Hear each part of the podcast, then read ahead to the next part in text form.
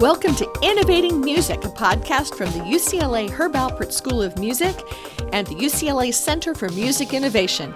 I'm your host, Dr. Gigi Johnson. This week on the podcast, we have one of our good friends of the program. Marvi Valcourt has been helping us since we kicked off the Center for Music Innovation back in 2014 before she became Associate Director of Marketing at the Los Angeles Opera. Please enjoy this session, which is a little bit backwards, as we're going to start with the end. We wrapped up talking about how in the world she ended up going from rock and roll in New York to the opera in Los Angeles. Then we're going to swing back to what she does at the LA Opera and really interesting elements for those who are doing marketing in all sorts of areas to think about how to use digital uh, influencers, digital marketing, to try to both build existing audiences, find new audiences, and engage new communities, be they local or tourists, in an old visual, multimedia, multi language platform that is opera. So enjoy this one. And thanks for your patience. We've been a little bit out of not having podcasts for a bit as we've been dealing with South by Southwest in a great way. We'll have some things coming out of South by Southwest shortly. And as well, working with students on some really great projects, which will be at our upcoming May Future of Music in Los Angeles continuing event. More on that to come next week. So enjoy the podcast and more to follow. How did you come out to LA?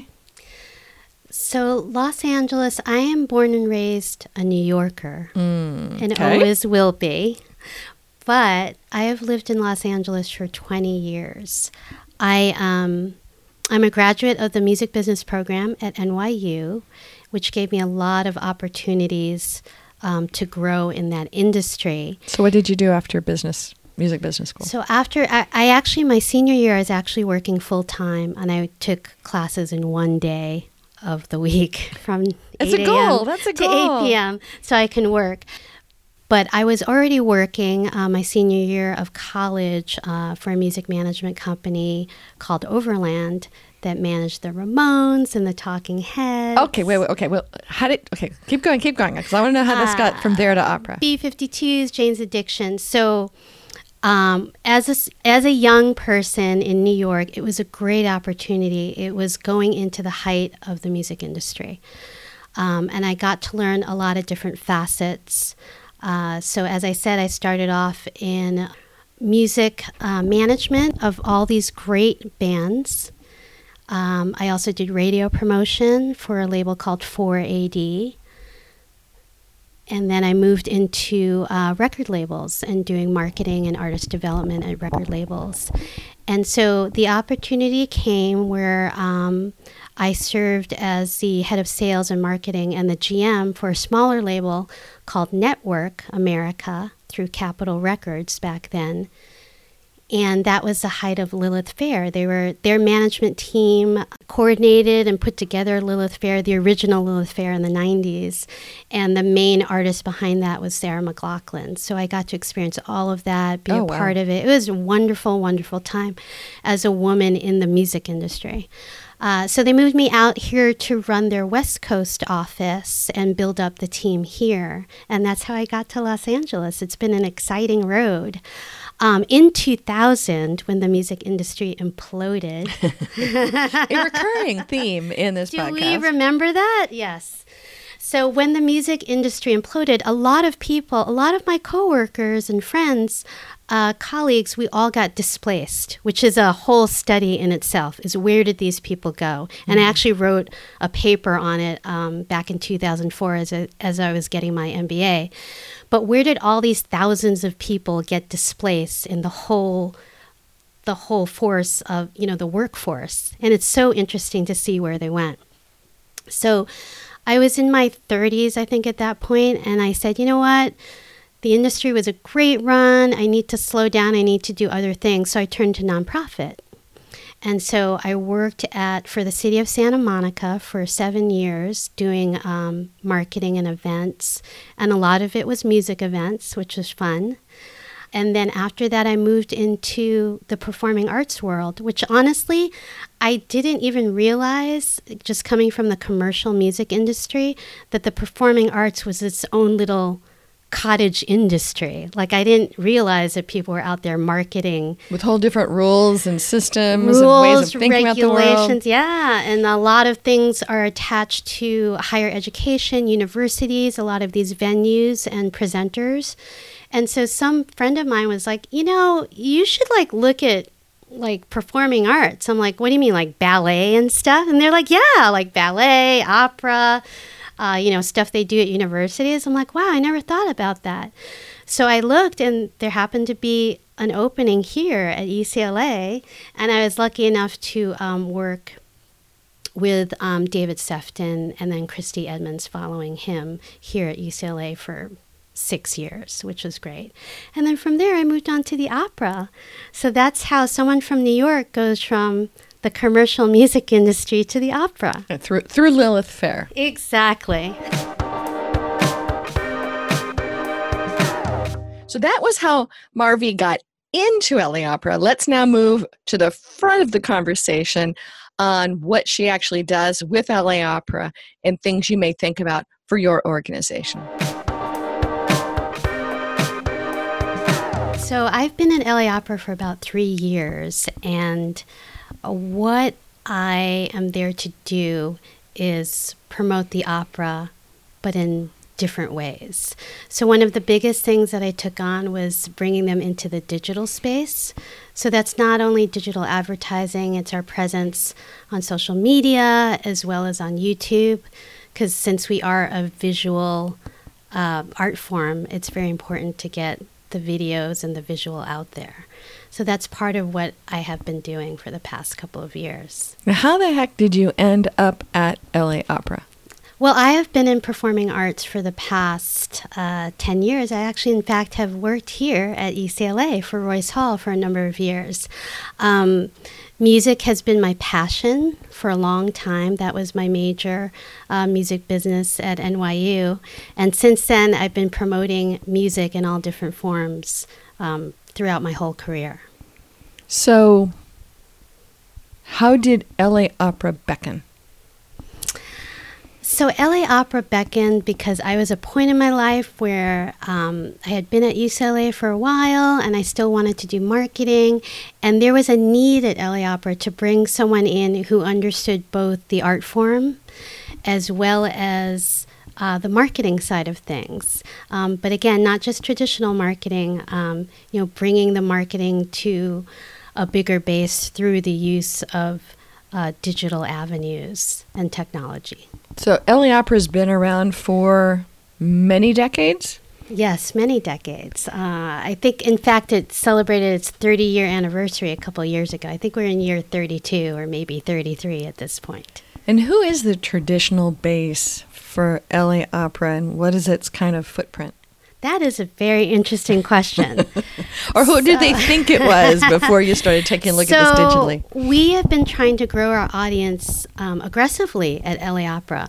But to answer your question, the base has been um, the people who started LA Opera years ago um, wanted to bring culture to Los Angeles. Los Angeles, uh, comparatively, is a very young city.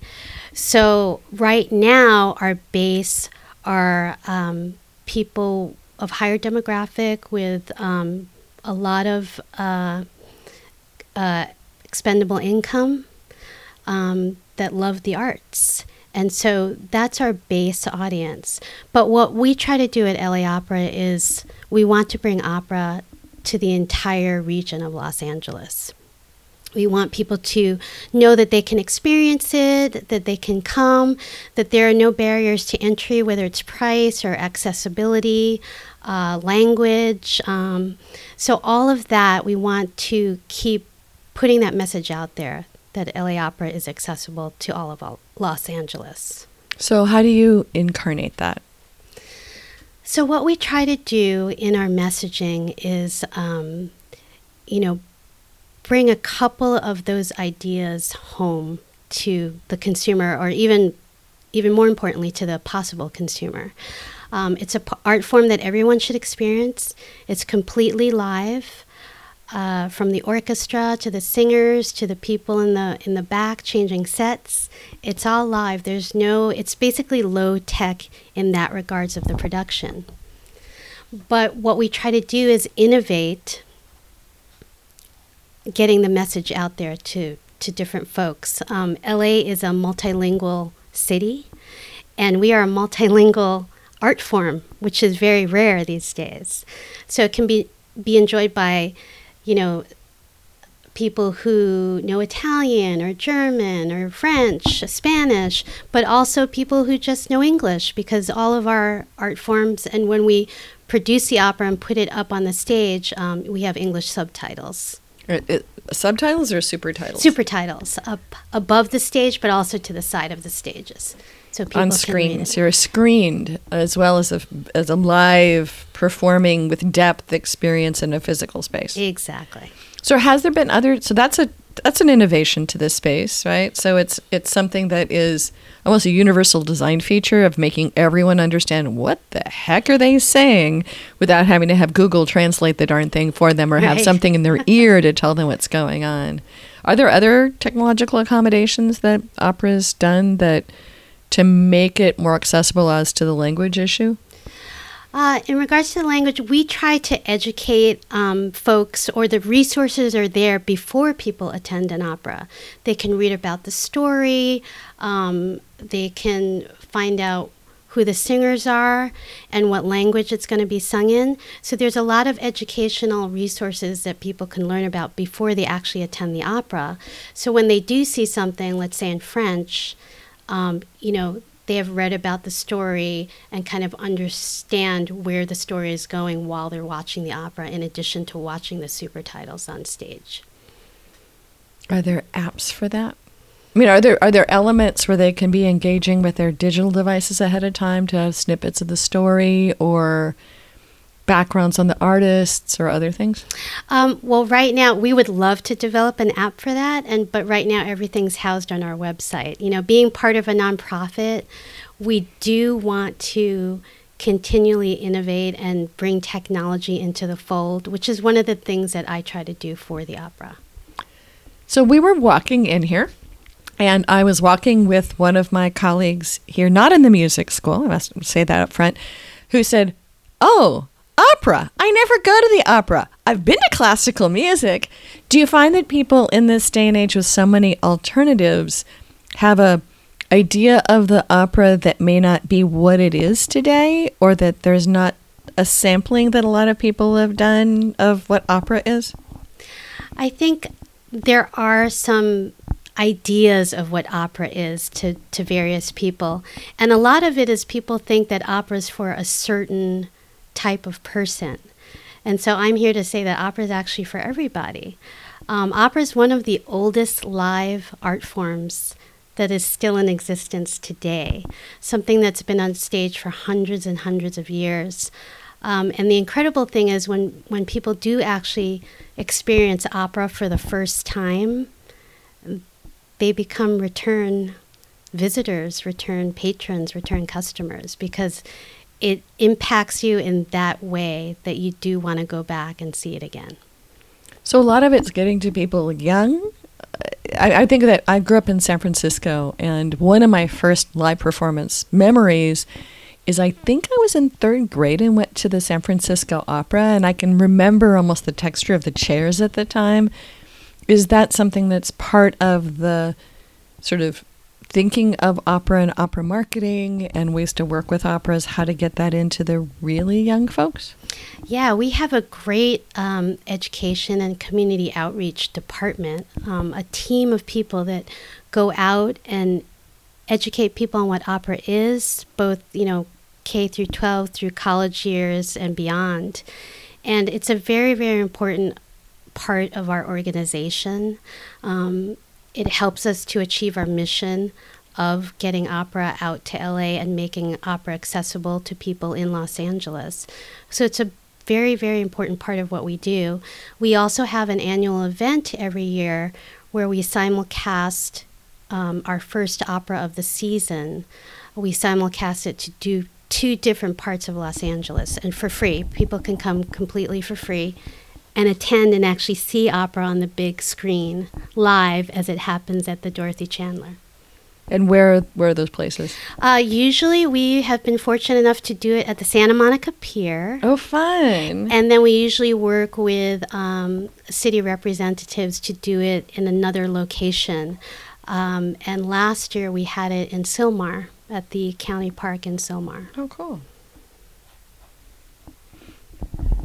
So, um, the other thing that we are talking with my colleague that as we are walking in the way and, and is walking in here, that um, he hasn't been to the opera. And I know for popular music ticket sales studies that I've seen, is the quote unquote average person goes to maybe two to three concerts a year, depending on what, what study you take a look at. And a large percentage of people go to none. I'm assuming there's similar, but maybe even more skewed numbers for opera, that the average person maybe never has gone to the opera, and maybe what percentage of people go to the opera, and how often do they go? Well, we're we're lucky enough to have a really strong base. So um, it's one of the art forms that has a strong base of customers, which is what we what are the foundation of our company relies on is the repeat opera patrons and customers.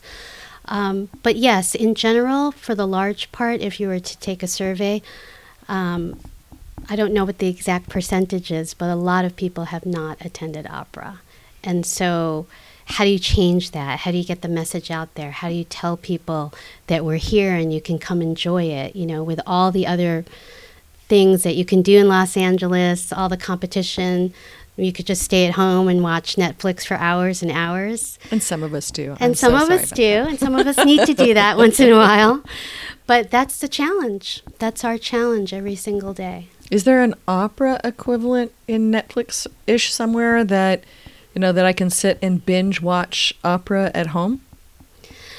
No, there's not. Not from what I know. Um, but the Metropolitan Opera in New York does do. Um, they do great events where they simulcast their operas to movie theaters right now which seems a little old and antiquated at this point of time. And that's the thing is that there's so much technology out there that we could you know you can easily film something and have it live streaming and you know do all of that type of stuff live all those options that you have. Um, but what do, how do we get past those hurdles and the thought process of you know having this happen in a live theater um, and the rights issues and a few other things that come course. with it. Of course, and you know all of the things that have to do with um, a live theater and an opera house and all the rules and rules and regulations that you have. So those are the kinds of things that uh, marrying opera and technology. How do you do that today, and how do you convince the people to, you know, try it? You know, because it is a leap of faith to do those types of um, innovations, especially mm-hmm. for an opera company. So, is there? Um, we were talking a little earlier about buying Facebook ads. So, in many ways, you need, in, and also talking about how small businesses have challenges thinking, how do I even get started, and what the target key performance indicators are trying to get to are. Do you know what you're trying to do? I would assume that you are having a couple different things going on. One is to remind your base, which is probably in certain social media and not heavily in others, to come back and then what's going on and as a lifestyle brand. And I'm assuming you have another set of objectives to get people to come and sample and, and do that. How do you think about your marketing side, which is your primary hat, as to how to work with your different audience desires. Right. I am in Facebook and Google intimately every single day. I don't know if that's something to be proud of, but um, it's one of the things that I do every day. Um, and depending on the objective, and you're right, there there are multifaceted objectives um, where I work at the opera, and it does go to, for example, Facebook. You know, we want to let people know that there is, you know, the newest opera is coming if they don't already have their tickets, or if it's something that they're that they're interested in. Um, so you and have to. and you sell tickets way in advance. Yes. There's a whole season sale aspect. Exactly. Mm-hmm. So we do have a model still of subscribers, you know, that will buy a full season of opera, which is usually six to seven operas uh, throughout an opera season, which runs about September to June. So we have that base. We also have different you know different packages of people that could just buy three operas or four operas um, we have newcomer packages. So we try to build these sales models so people have an option of what to buy. They don't have to buy all six, or they can. Um, they can add on different, you know, different one-off kind of concerts that we have. Um, so yeah, there's different ways to think about it, and then different targets you have to do. And when it comes down to the um, when it comes down to the day to day of drilling and targeting those people on digital ads, um, that is something that I have to do all the time. And if we have, for example, as I mentioned, the simulcast, which is a completely free event, you know, that's our opportunity to reach out to people who have never been to opera, who maybe indicated that they are interested um, through what they're searching or what they're looking at. Um, or they've attended a classical event with some kind of opera component to, to it.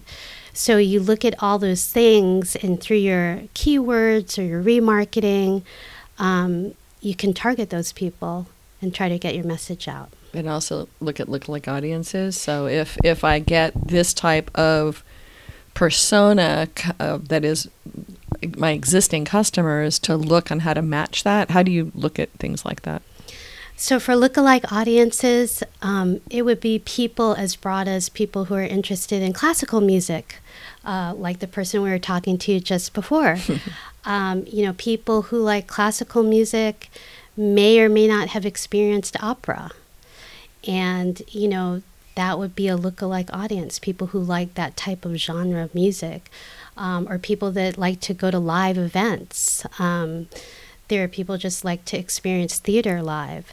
So those types of attributes we can filter into our, you know, digital targeting and try to reach out to those people. So I just gotten back. We were, we were talking here in March of 2019. I just got back from South by Southwest and went to a really interesting session about tourism and music and how to get the information for what people are wanting to do when they come to a city like Los Angeles to know what the opportunity is. How does tourism tie in with what you're doing, or is that more of an, a fresher opportunity to think about how to time someone's trip with what they're doing here, or is this mostly an LA living opportunity?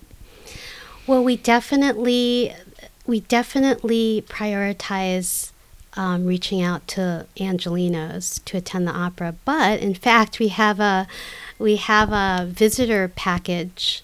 Um, people who are out of town that could come. We have an actual package for that. People come out of town. We have a package. and that. you know, we partner with hotels, and they can get their opera tickets. They can stay at a local hotel and have a whole experience in downtown LA. Um, but that is definitely an area that could grow with what you talked about at the convention. You know, people want to visit new cities and experience all different types of experiences in a city. And Los Angeles has so much to offer that you know on one visit you can just do the beach and the next visit you can just you know do the hills and then the next visit you can come downtown and experience all that downtown has to offer. Um, so yeah it's definitely an area of growth. And has what you're doing changed, though? I know that you have have a certain time period where you've been there with the changing flavor of downtown Los Angeles. Because when you talk about what, what downtown LA has to offer, downtown LA is hopping and crazy right now, which is not what downtown LA was not that many years ago. So, is it that it's part of people's downtown LA experience? Because um, it almost used to be an island of activity down there? Yes, I Gigi, I've been here for 20 years and downtown LA was definitely a very different beast back then. Um, but you're right. There's been a lot of progress, a lot of building, a lot of residents as well have have moved to downtown LA. And, you know, with the Broad Museum and MoCA, and of course, um, LA Phil and the Walt Disney Concert Hall and the Ahmanson Theater, um, you know, we are a strong group of arts down there that you can experience in one day, a couple of days. You know, you can go easily from the theater to see a dance show, to see the opera, to see the Philharmonic, and then visit the uh, visual arts institutions that are there, and have you know have a great meal while downtown. So, the location has definitely come around three six you know 360 degrees, and it's definitely right time, right place, um, and so there are there are advantages that we have in that regards for for targeting, you know, sometimes I do uh, geofencing. So no, we haven't talked much about geofencing. Okay. When you start out and say, what is geofencing? So geofencing is a form of digital advertising where you can actually fence the location of basically how far in a radius you want to go. So since LA is so large, and if even if you're 16 miles away or 18 miles away, um, sometimes it could take an hour, an hour and a half to get downtown. Easily, it can take an hour and a half to so, get downtown. That's why we talk in time, not miles in LA. We exactly. talk about it's half an hour, not that it's 10 miles. Right. So, you know, as I had mentioned, there are a lot of new residents downtown, and residents that live down there, they want they want to do something within that area. So I do geofencing on particular operas, um, and I will only fence you know, one mile radius, two mile radius. And that can be hundreds of thousands of people in Los Angeles, um, you know, because it'll encompass not just downtown, like a little bit of Silver Lake, Echo Park, um, areas to the east and the west, uh, USC area. So there are a lot of people in that concentrated area where I can maximize my dollars and hopefully serve ads up to them you know, telling them about the latest opera that we, we have. Do you do A/B testing? So you're seeing what what's working, and how do you think about that with opera marketing? Absolutely. Um, we do a lot of A/B testing in regards to our creative. Um, you know, it's such a visual world now, and you only have really a couple of seconds to get the attention of somebody in their feed or um, you know if they're reading something and an interstitial ad comes up or we retarget them. So we have done a b testing in regards to our creative and it works. You know you can see you know what types of um, photos work or vi- video or even you know the way we lay lay out uh, the text or the print of our of our um, ads to see if it's working or not, or what responds better than other things.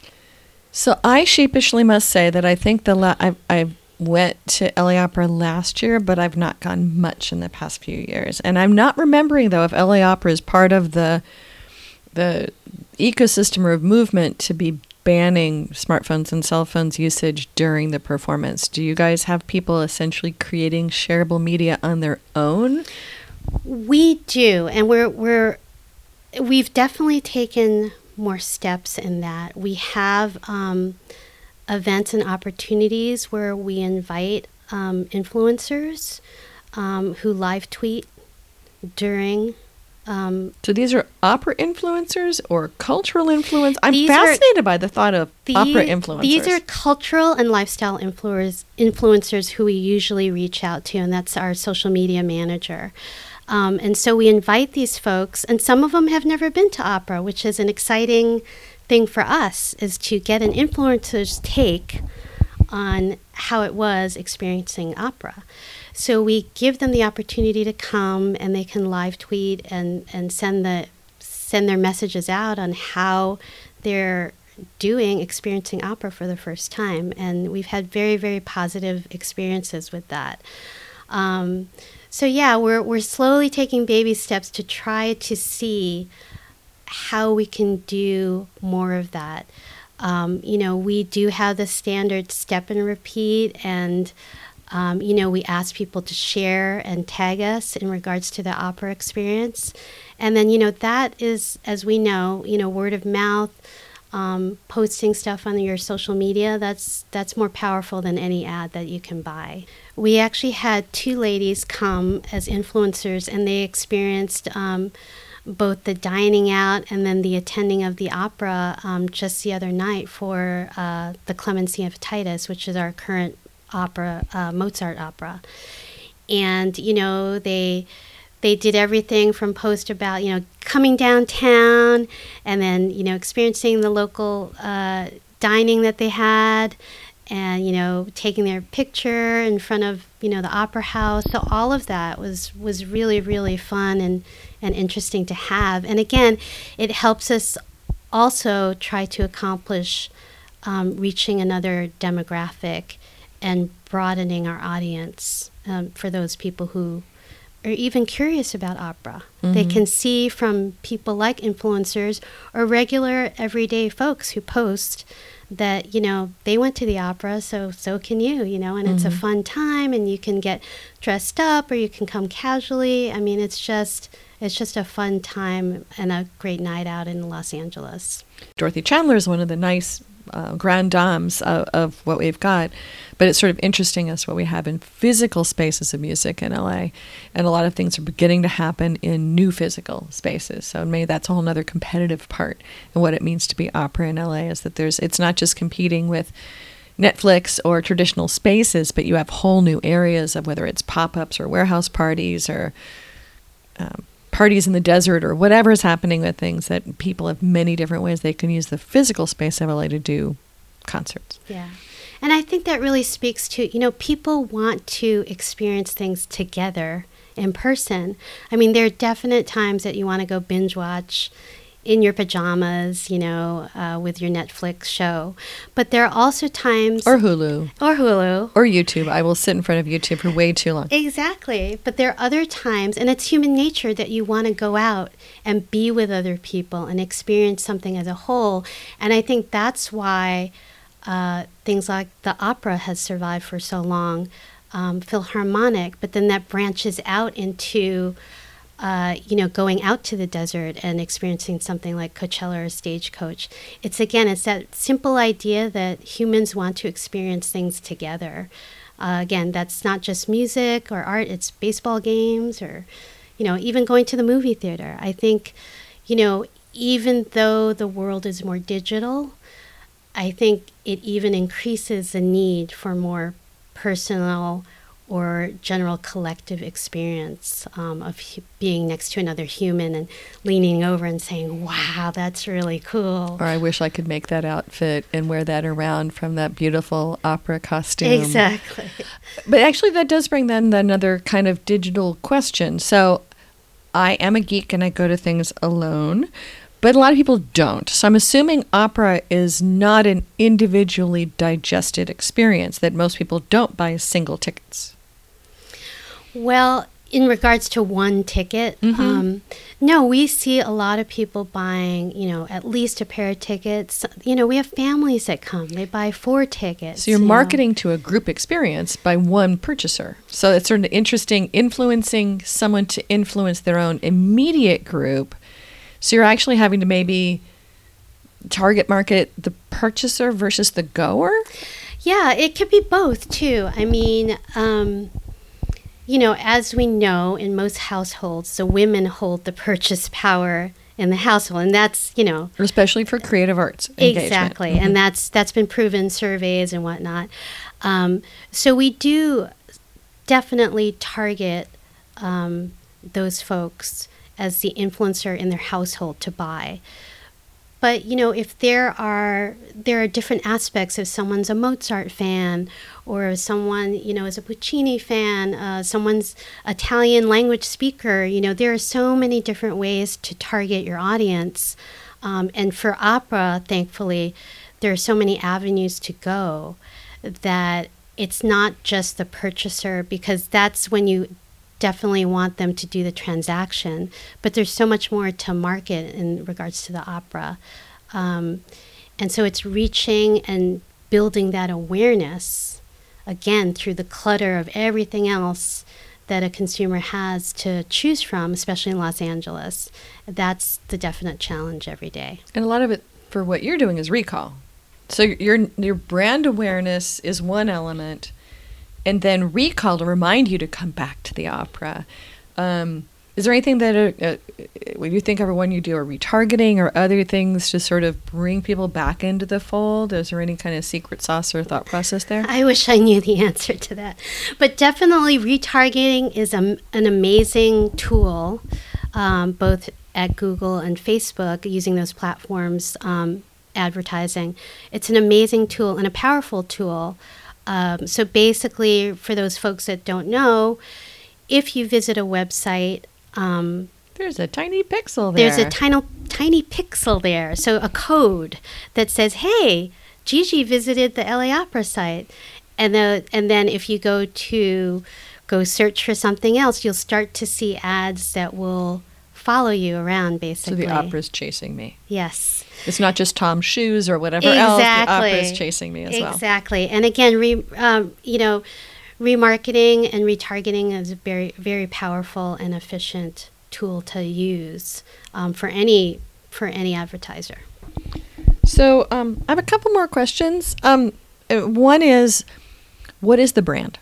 I know this is probably something you guys talk about internally. So you have LA Opera, which has certain personalities tied to its brand, who are sort of maybe sub brands or awareness markers.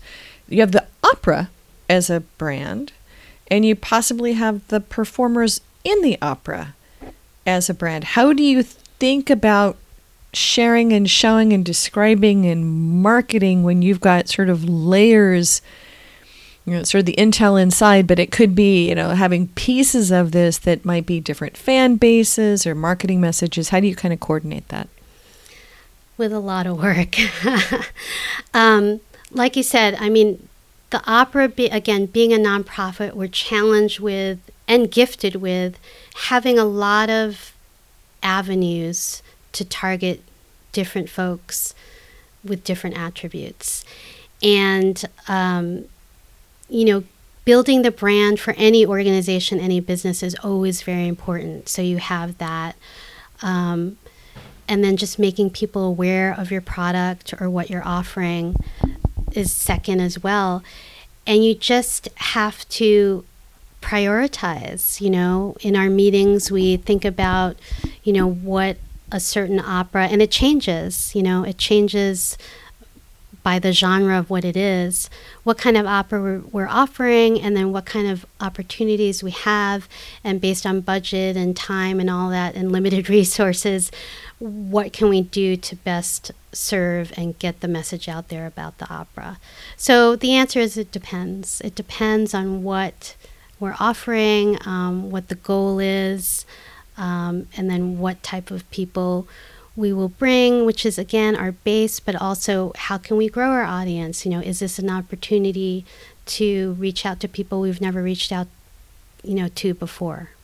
How is the um, I was actually torn between saying glut and abundance of streaming music impacting what you can do, target audiences, interest. I, I know that classical music overall has a beast of a time with discovery issues with the streaming services, and in part because, you know, how do you differentiate the same um, classical music piece between different orchestras and cities and incarnations of it. How do you? I'm, I'm assuming things like opera on streaming services can help you drive audience, or is it a complementary, a replacement good? How do you? How does streaming feed you or not feed you? So streaming is an area that we're still um, trying to build upon. Um, in regards to the streaming services, I don't know that it's, I don't know that the audience is best served right now. I think it's an area that's definitely an opportunity that can grow. Um, but definitely the streaming services, you know, serve more towards, you know, pop music, hip hop, other types of genres of music. And, you know, classical is probably a smaller piece of their pie in that regards. Um, But Are you able to drive though from a streaming listen to an opera ticket purchase?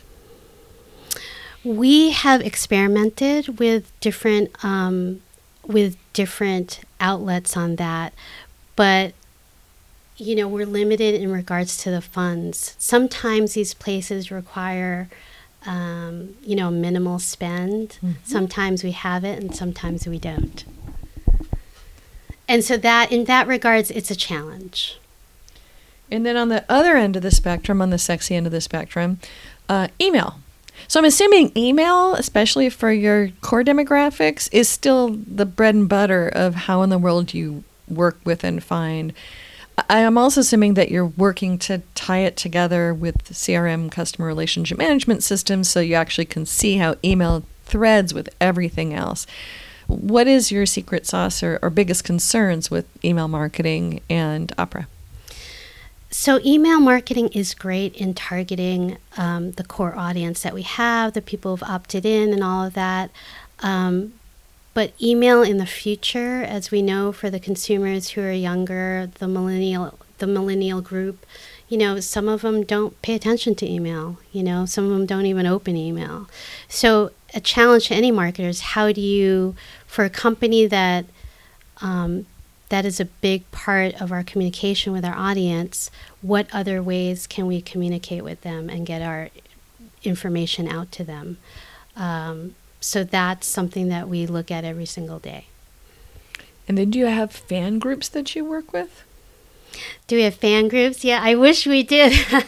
there are honestly there are lots of fans, and there are huge supporters of um, everything from the opera itself to performers, you know, like any rock group or you know that's out there there are fans of certain opera performers. So you know we can definitely work with those folks and activate them if we're presenting one of the performers that that have an active fan group. So yeah that that does exist in opera as well. I, and i must admit until i started teaching internet marketing and branding for musicians at ucla nine years ago I was not all that aware, and I've generally had at least one opera performer in every class.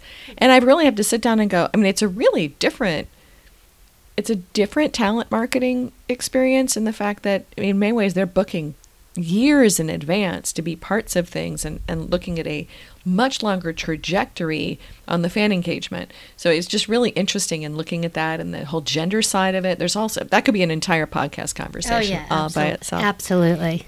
So we're I've, I've bent your ear for a long period of time here, and we've talked. Anything you would like to share we haven't talked about so far as we wrap up? Um, yeah, you know, one of the things that I try to do, um, you know, other than keep up on the what's happening every day with Facebook and Google, is I try to think about how can we propel an art form like opera. Um, and I've done the, this kind of throughout my career. How can we propel a certain genre of music, um, but continue to marry technology into that? So one of the things I've been doing, and uh, when we met recently at the uh, at the conference, is that you know I've been exploring is probably the best word to use exploring VR and AR opportunities for the opera. I think it's fascinating um, the technology that's out there. I may be a little bit behind the eight ball in that regards because I know it's been happening for years and years. But I think about a live live performance like opera and something like VR and just thinking about what great opportunity that could be. Or augmenting the experience. I mean, in many ways, AR is VR is going through all sorts of um, self-induced damage on, um, on, on too much of a hype cycle on this current incarnation.